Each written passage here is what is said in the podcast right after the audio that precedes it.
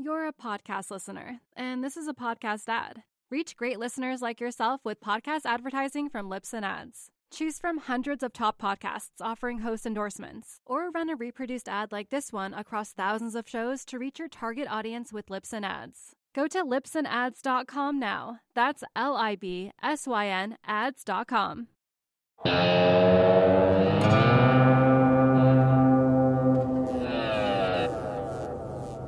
It's Thursday, September tenth, two thousand twenty. This is the Real Vision Daily Briefing. I'm Ed Harrison, joined shortly by Real Vision's own Tyler Neville. But first, the stories of the day with Haley Draznin. So Haley, happy Thursday.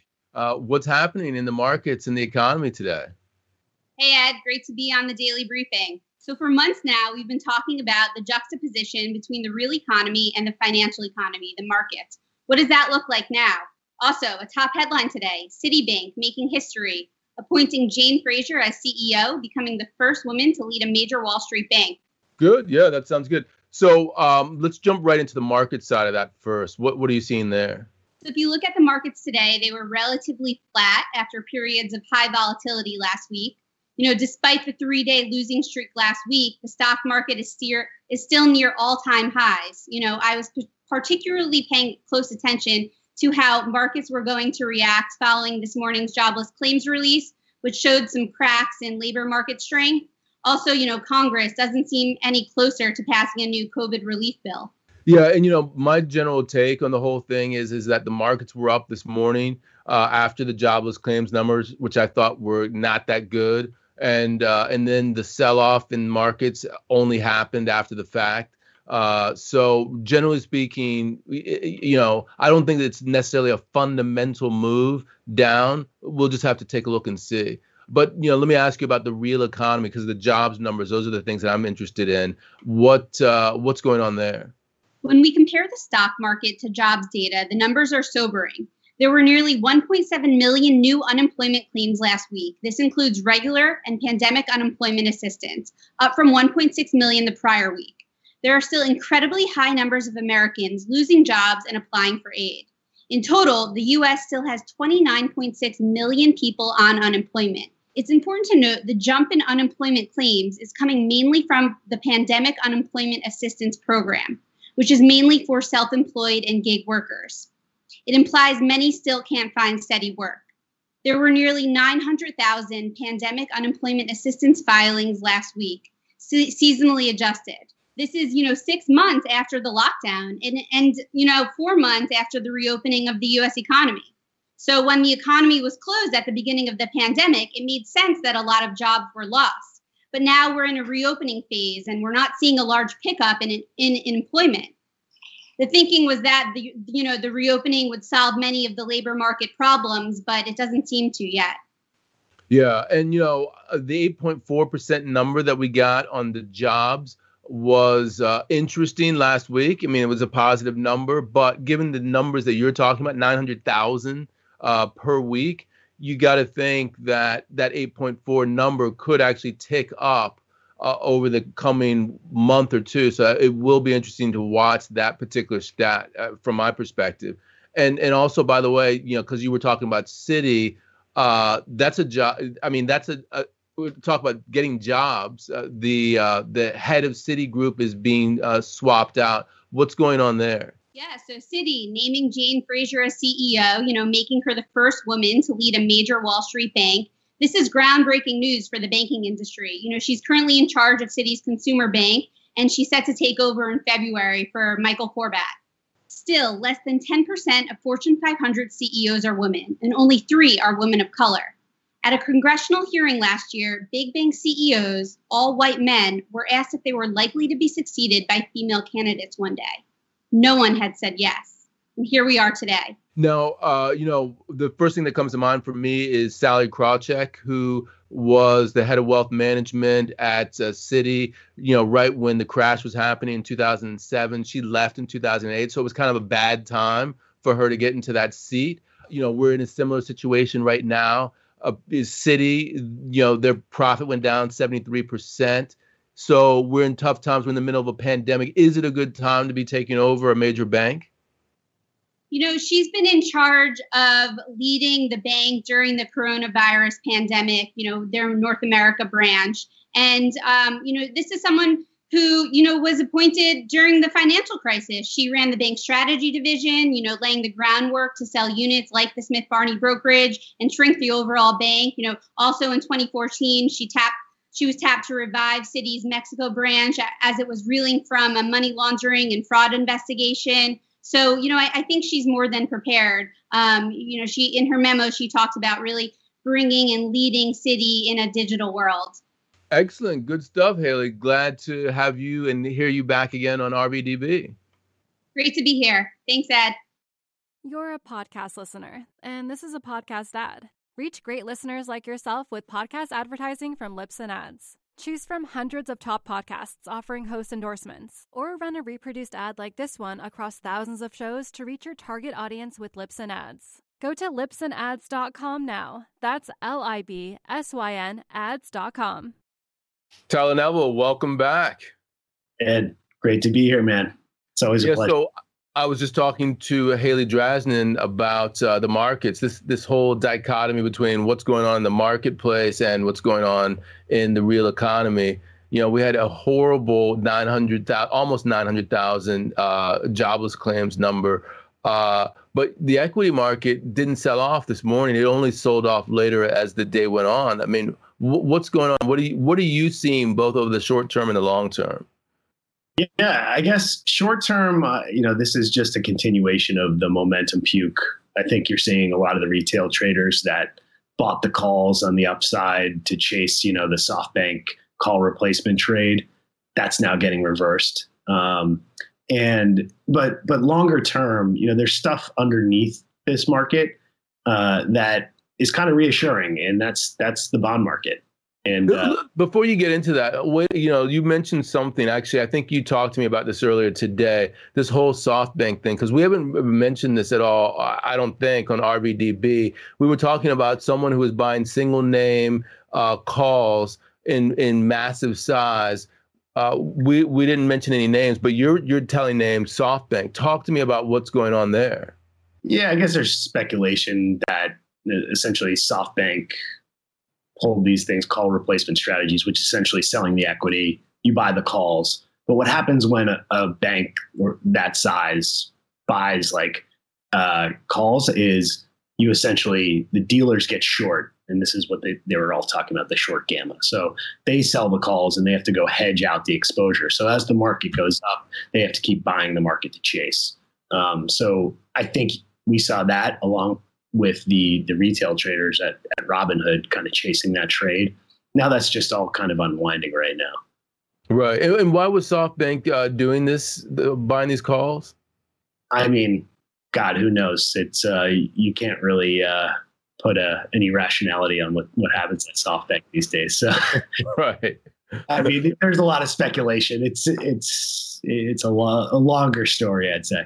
Oh yeah, okay. Well, well, let's let's go to this bigger thesis you're talking about. Talk to me, you know, because I, you know, I love the, the bond markets. Uh, so what's going on there that's telling you that this isn't a fundamental move that we that we're seeing? Yeah. So I have uh, kind of like I do my my three charts to to give you a background of what I'm thinking. The first one is the C D S index on investment grade debt, and what we saw there is essentially a backup. In, in a tiny backup in credit stress, but it hits the fifty-day moving average, and it's it's going back down now. So there's not really much credit stress going on, right? Relative to March, that's when I get concerned. You know, when, when you start seeing gap ups in in debt, that's when you get the blowouts in liquidity and and all the, those other problems. It's not happening so, on the sell. So- Basically, you're saying that, uh, okay, we're ten percent down on the Nasdaq, but if credit spreads aren't moving from the C D S, really, you know, how fundamental can it be? Correct. And this is this is what I say is this is a refinancing market now where, where credit basically drives everything. It's a capital structure market where, you know, as long as credit stays low, credit spreads stay low, this whole game can keep going on and, and forcing people out the risk spectrum.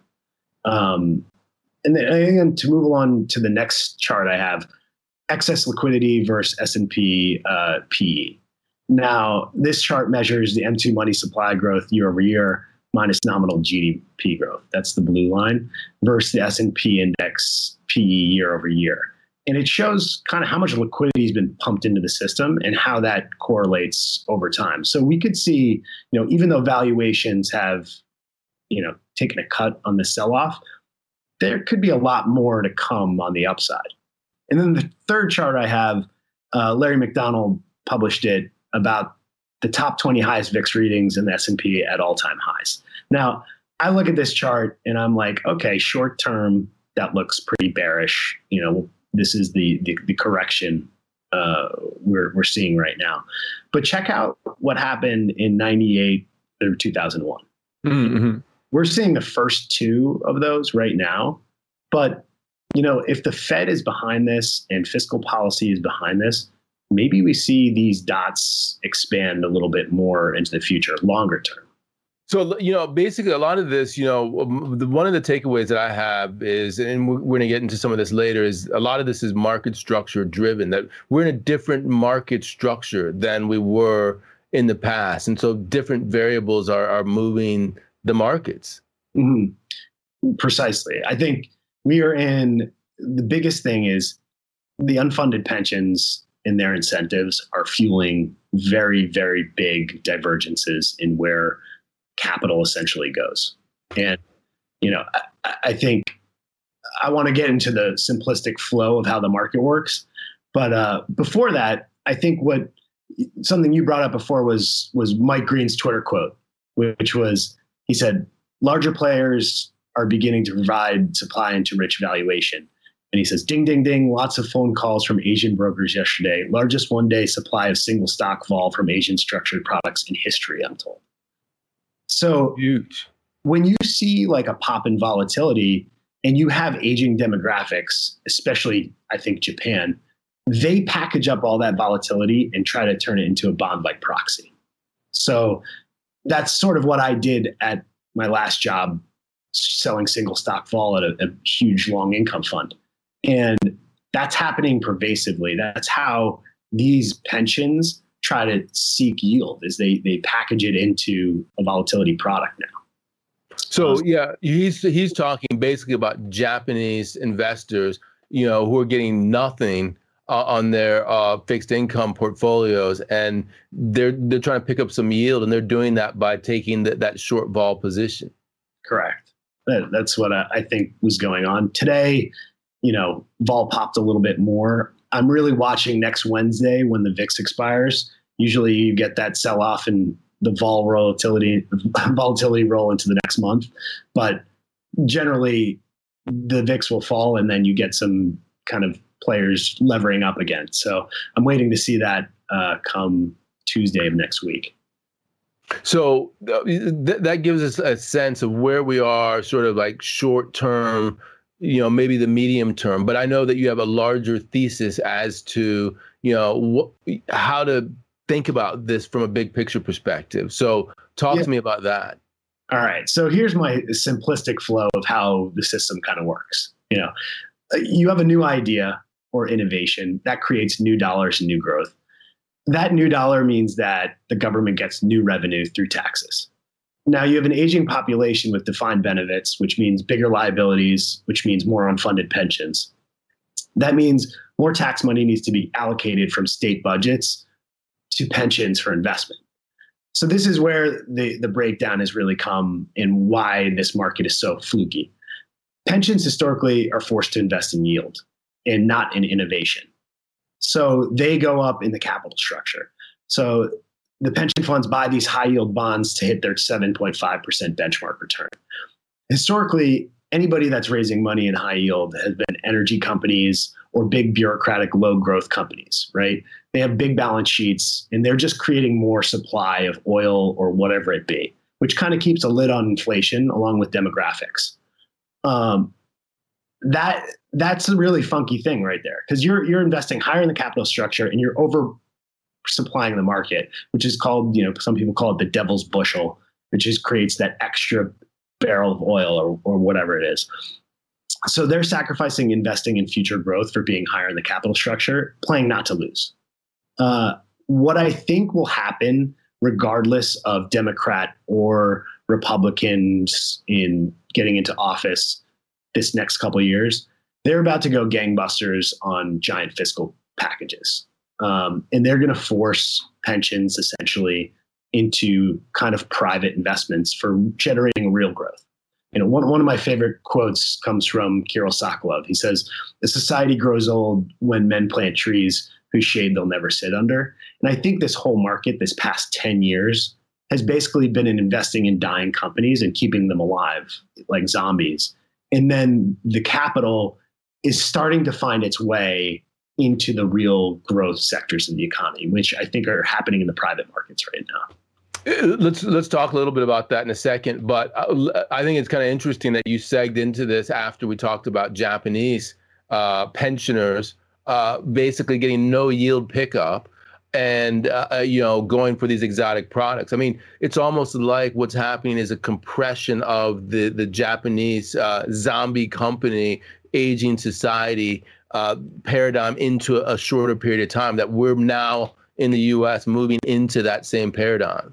Yeah. And I think the the government, the Fed, and, you know, fiscal policy is trying to combat those forces as best they can. So far they have, and there's a tale of two cities, right? Like unemployment's horrible, but the market's fine and they can't reconcile it. But I think this is why, because as long as you keep the spigots open to the debt origination markets, you can keep essentially the stock market alive.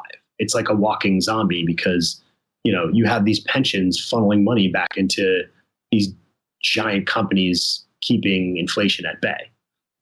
But, yeah. yeah.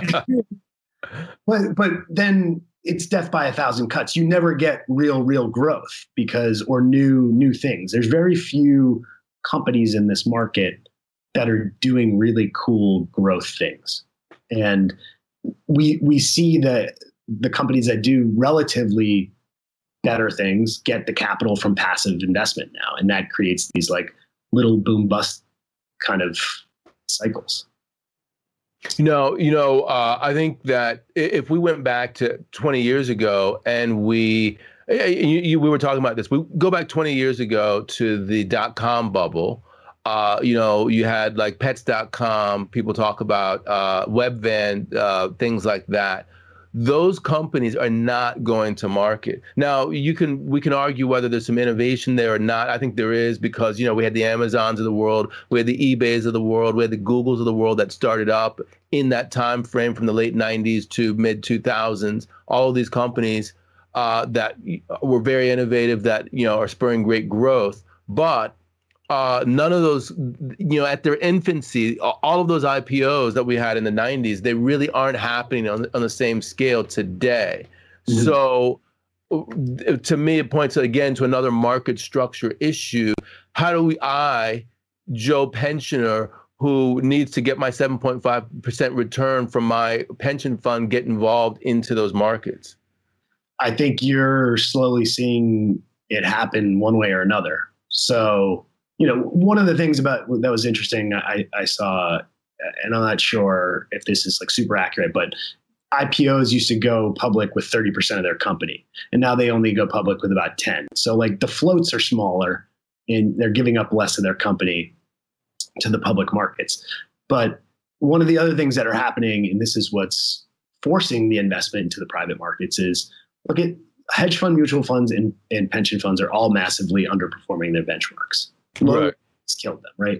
The hedge fund uh, research index year to date is down zero point three percent, whereas S and P is up nine point seven percent. So like hedge funds got to do some funky stuff now, right? Most hedge funds, you know, they're looking at C and D rounds. So there's two really good charts that just came out from Crunchbase, investors in rounds above one hundred million dollars in twenty twenty.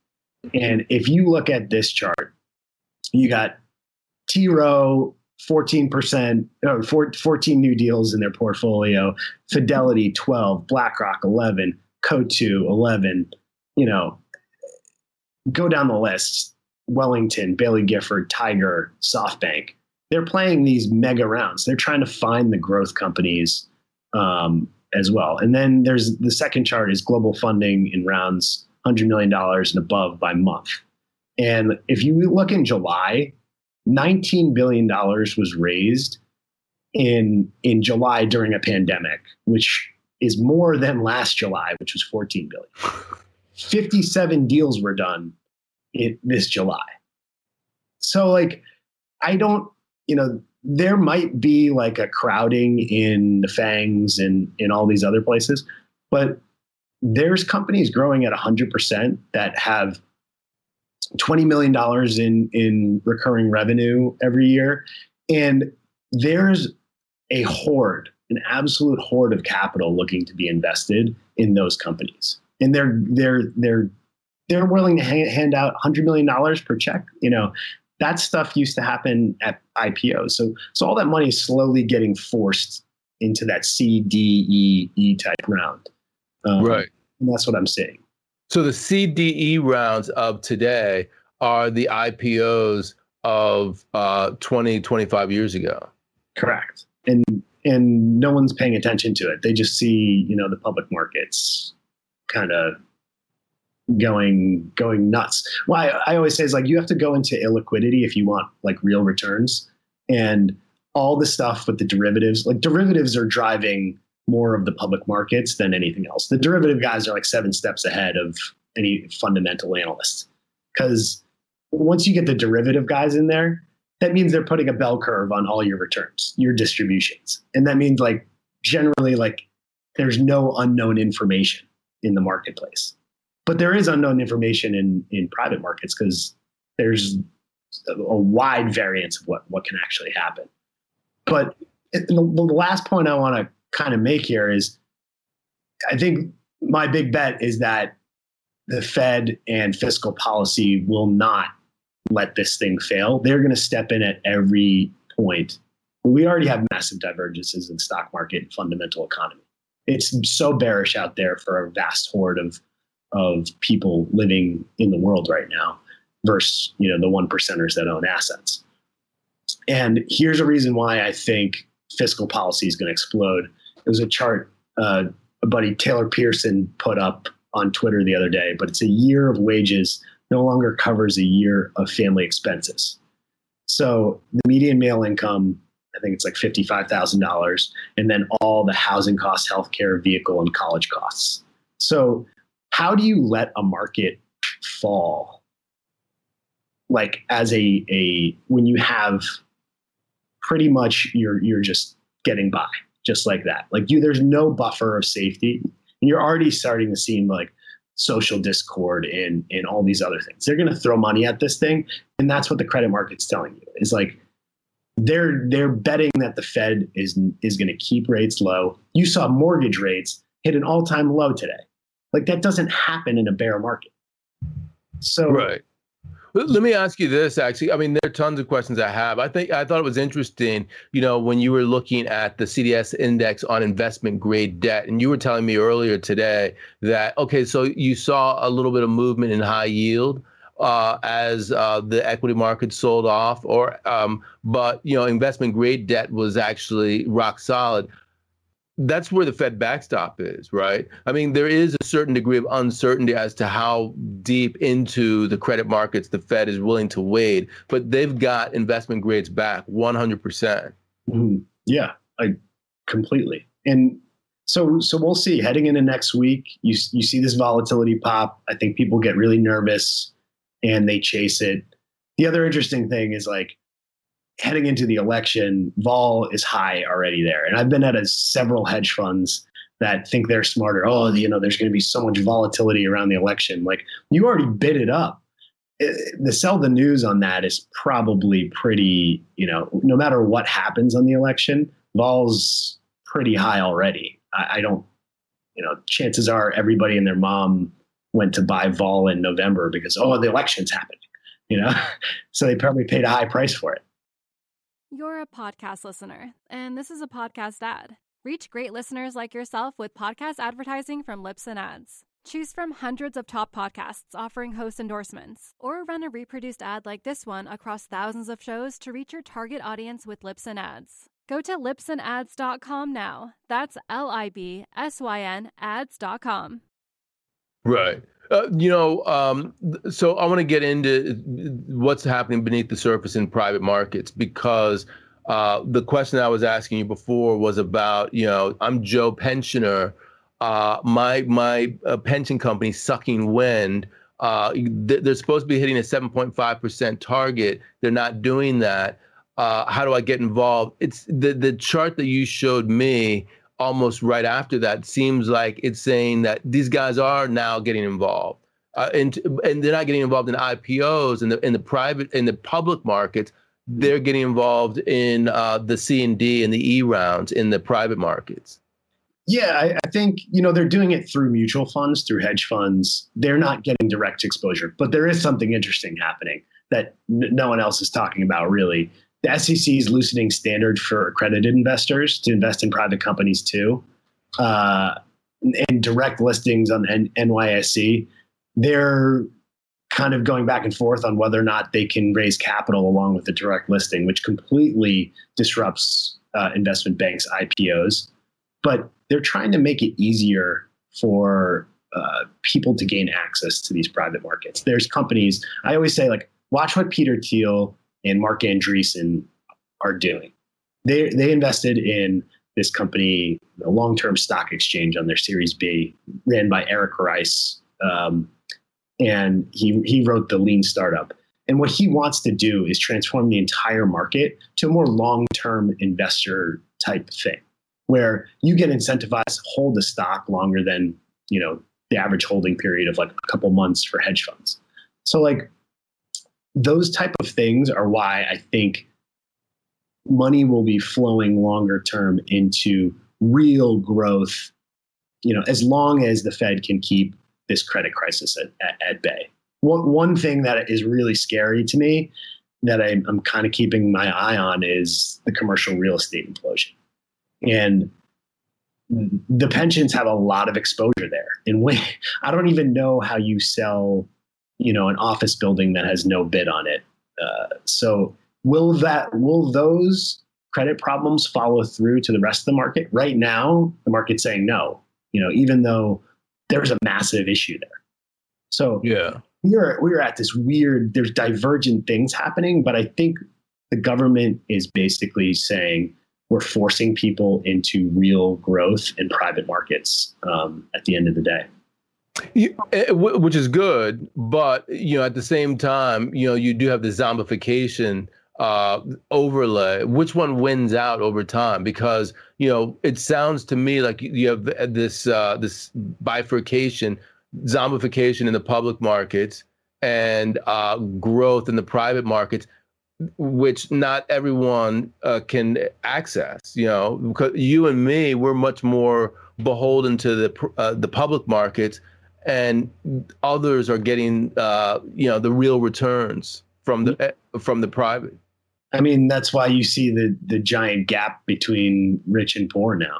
You know, if if you can have a ten x in a stock in a private market, gr- granted, it's it's risky, right? Like this is, you know, you need to be a big boy, and I think that's why the retail investor was never allowed to touch those things in the first place. But you are getting an exposure by your pension fund when the pension fund says, eh, we're not going to put as much in fixed income anymore. We're going to slowly allocate that twenty percent of our portfolio to private equity or venture. You know, I think you're you're getting that. And, and you're getting it. Look, if you invest in T. Rowe, Fidelity, BlackRock, like they're now getting into these deals too, because they're they can't beat a congregated passive fund that has like market cap weighted in all FANGs. So they have to figure out things to do. Like these investors, mutual funds always underperform when you get like that herding effect in, in giant corporations. So I guess I would say you get the benefit. Uh, Joe, Joe Schmo gets the benefit of their pension going into private a little better, but there's also like less transparency in private and there's a lot more fraud, right? Like you get crazy narrative spinners to do it great, you know, that that's the problem. But at the end of the day, it's secular stagnation. You have all this money flowing through. It's got to go somewhere for, and personally, I would rather invest in something that's like real growth than, you know, hit, get, get paid a, a, a certain yield and watch my society kind of get torn apart, I guess, in in some senses. We, you know, uh, if I could wrap it up, I would say that uh, y- your thesis on one level, you know, it's, it's secular stagnation. On another level, it's like, I'm so bearish, I'm bullish, right? Yeah. Uh, uh, and, but at the same time, that uh, they're, these guys are going to uh, turn it on because they have no other option. They, they're going to have to go guns blazing on the fiscal and monetary side. Um, so uh, wrapping all that up together, yeah. What what is it? What's the thing that you you see that is like, okay, uh, uh, this thesis is, is falling apart? Is it the credit markets? W- what is the one thing that makes you think, okay, they do not have a handle on this? I think it's the credit markets. I think if you get boomers basically allocating out of out of debt and you see yields go higher, you see one of the interesting things, Q A's helped housing the most. If you see that thirty-year mortgage rising, that's that's kind of scary. But you know, thirty-year mortgage is at all-time lows in the middle of a pandemic, and you'd assume banks would be reeling in their their lending, and you know, Credit credit costs are rising for them, and rates are going lower and lower. So like, everyone's just going to start levering up if, you know, housing keeps, you know, how the, the rates keep dropping lower and lower. One last thing I wanted to say too is on the fiscal side of things, there's this weird dichotomy that's happening. Why I think fiscal needs to be a much bigger thing is money is getting forced in all these software companies because it's the most capital efficient way to, to generate massive returns. And you need, if that keeps going the way it's going, the skill, most people don't have the skill set to be a software programmer. You need the government to incentivize other types of growth, you know, whether that be like transforming our mobility systems in, in the the country. Like, we're still riding on the same subway systems and bus systems and and all those things. And no one wants to fix it because it costs so much as a private industry. I'd rather invest in Amazon, right? So the government fiscal plan will probably, they're starting to add this up, and they're probably going to be like, yeah, we need to do like a new deal, like, and really create incentives for investment on different parts of the economy, or we, we're going to be a one-trick pony. And, and that's where the, uh, people who are hurting now can uh, have their labor invested, because those are the people who are not necessarily going to win out in, you know, at the Amazons and the Apples and the Teslas of the world. Correct. Yeah. But you know, there's a lot, a lot of, a lot of different things going on, but it's uh it's an ex- exciting time for sure, Ed. It definitely is. It is. I mean, you know, for me, it, it's somewhat reminiscent of, of, you know, the nineties. Uh, so it'll be, it's just, uh, with way worse with, with the pandemic on top of it. Yeah. Yeah. So let, let, let's see what we, let's see where we go. But uh, I really appreciate your big picture view and, you know, your uh, deep dive on market structure and, and some of the things that are that are happening now. Uh, hopefully we can get you back, you know, once a week, once every two weeks to to take us through some of these narratives. I really appreciate it. Yeah, appreciate it, Ed. It's always fun.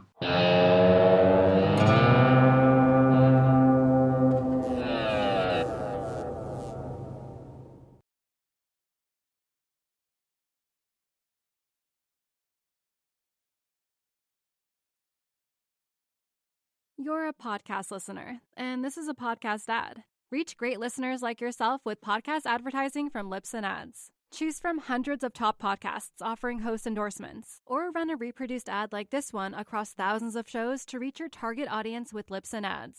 Go to libsyn ads dot com now. That's L I B S Y N ads dot com.